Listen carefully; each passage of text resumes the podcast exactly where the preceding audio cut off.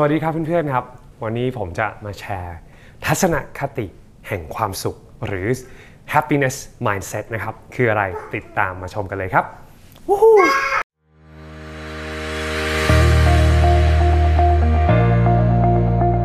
้ผมชอบโค้ดนี้มากเลยนะครับจากหนังสือ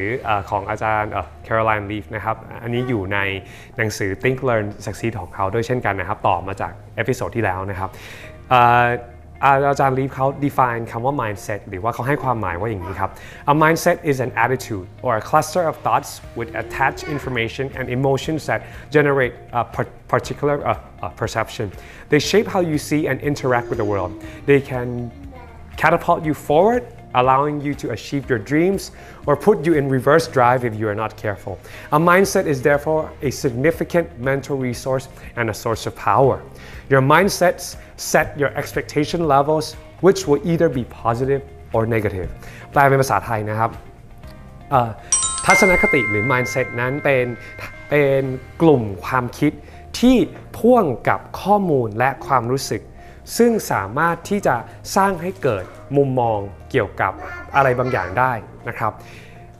mindset เป็นตัวที่จะทำให้เราเป็นตัวกำหนดนะครับว่าเราจะมองเห็นและปฏิสัมพันธ์กับโลกของเราอย่างไร mindset ที่ดีนั้นจะทำให้เราพุ่งไปข้างหน้าหรือยิงเราไปข้างหน้าเพื่อให้เราบรรลุความฝันของเราได้หรือพาเราถอยหลังแล้วก็ถ้าหากว่าเราไม่ระวังดีๆก็จะพาให้เราถอยหลังในชีวิตของเราดังนั้น mindset เป็นสิ่งที่เป็นพลังสมองพลังความคิดที่สำคัญมากๆและเป็นพลังที่เราสามารถที่จะใช้เพื่อกำหนดว่าชีวิตของเราจะไปในทิศทางที่บวกหรือลบนะครับว้าวเป็นเป็นข้อคิดที่น่าสนใจนะครับยังไงหากเพื่อนๆชอบนะครับลองพอสแล้วก็ลองคิดถึงสิ่งที่ผมเพิ่งพูดเมื่อสักครู่นี้แป๊บหนึ่งนะครับว่าความทรงพลังของ mindset ของเรามันขนาดนั้นเลยนะครับว่ามันสามารถจะพาเราไปถึงความฝันเหมือนที่พาผมมาถึงความฝันที่วันนี้ได้แต่งงานกับภรรยาที่แสนสวยนะครับแล้วก็แสนดีแสนแสนฉลาดแล้วก็มีลูกน้อยที่น่ารักซึ่งเกินความใฝ่ฝันของผมมากนะครับแต่ผมคงไม่มีวันนี้ได้ถ้าหากว่าผมไม่ได้ mindset ที่ถูกต้องนะครับแล้วถ้าผมไม่ฝึกฝนที่จะเปลี่ยน mindset ของผมตั้งแต่เมื่อสิบปีที่แล้วผมไม่มีวันนี้แน่นอนอันนั้นคงเป็นอีกเอพิโซดหนึ่งนะครับถ้าใครอยากรู้ก็เขียนกันมาได้นะครับ เพื่อนๆคิดว่าความสุขจริงๆคืออะไรครับถ้าเราดูบนบนบน ไอ จี เดี๋ยวนี้นะครับความความสุขมันอาจจะเป็นรถหรูๆบ้านหรู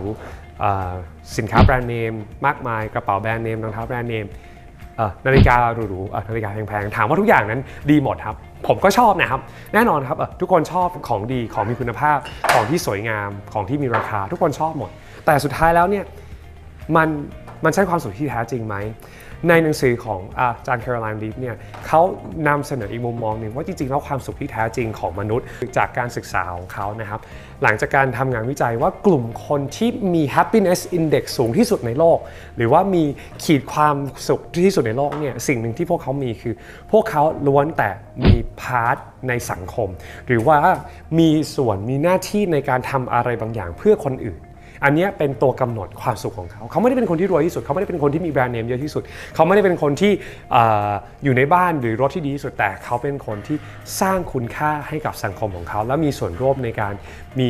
ปฏิสัมพันธ์กับสังคมของเขานะครับอันนี้คือกลุ่มคนที่มีความสุขมากที่สุดและสิ่งที่น่าสนใจกว่านั้นครับมันมีระบบตัวหนึ่งที่ชื่อว่า Mesolithic Dopamine ซึ่งจะจุดประกายในสมองของเราขึ้นมาหลังจากที่เรามีโอกาสที่จะปรนนิบัติผู้อื่น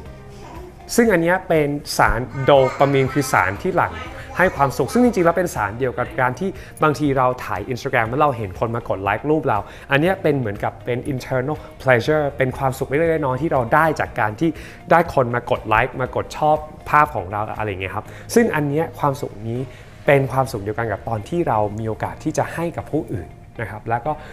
ปฏิบัติผู้อื่นแล้วถ้าเรารู้อย่างนี้แล้วแล้วเราจะทำยังไงล่ะครับเพื่อนๆครับแน่นอนครับสิ่งที่เรารู้พอเรารู้แบบนี้แล้วหนึ่งครับเราสามารถหาความสุขที่แท้จริงได้จากการที่เริ่มปฏิบัติผู้อื่นก่อนเอาคนใกล้ตัวพ่อแม่พี่น้องครอบครัวเพื่อนสนิทพี่พี่น้องๆคนใกล้ตัวทีมงานของเราคนที่เราทำงานด้วยเพื่อนเพื่อนร่วมงานของเราสองครับหาสังคมที่มีแต่พลังบวกที่คอยส่งเสริมซึ่งกันและกันนะครับสามครับคือฝึกฝาดฝึกฝนให้ตัวเองโฟกัสในแต่สิ่งที่ดีๆมันง่ายมากนะครับในยุคปัจจุบันที่เราดูข่าวแล้วก็มีข่าวลบๆตลอดเวลามี มีมีเรื่องให้บ่นมากกว่าเรื่องให้หน้าขอบคุณพระเจ้าแต่จริงๆแล้วถ้าเราโฟกัสในสิ่งที่ถูกจริงๆมีสิ่งที่งดงามเกิดขึ้นมากมายไม่ว่าจะเป็นในการที่นักวิทยาศาสตร์ทั่วโลกตอนนี้รวมหัวกันเพื่อที่จะชนะโควิดให้ได้เพราะทุกคนก็อยากที่จะให้โลกเรากลับมาเป็นปกติให้เร็วที่สุดเหมือนกันซึ่งภาพนี้เราไม่เคยเห็นมาก่อนที่นักวิทยาศาสตร์ทั่วโลกร่วมใจกันตั้งเป้าหมายเดียวกันที่จะหยุดโควิดนะครับซึ่งอันนี้เป็นสิ่งเล็กๆน้อยๆที่เราเห็นได้แล้วเป็นสิ่งที่ยิ่งใหญ่มากเลยที่บางทีเราอาจจะมองข้ามไปได้ที่มีความดีงามที่เกิดขึ้นในวิกฤตแบบนี้แน่นอนครับพวกเรา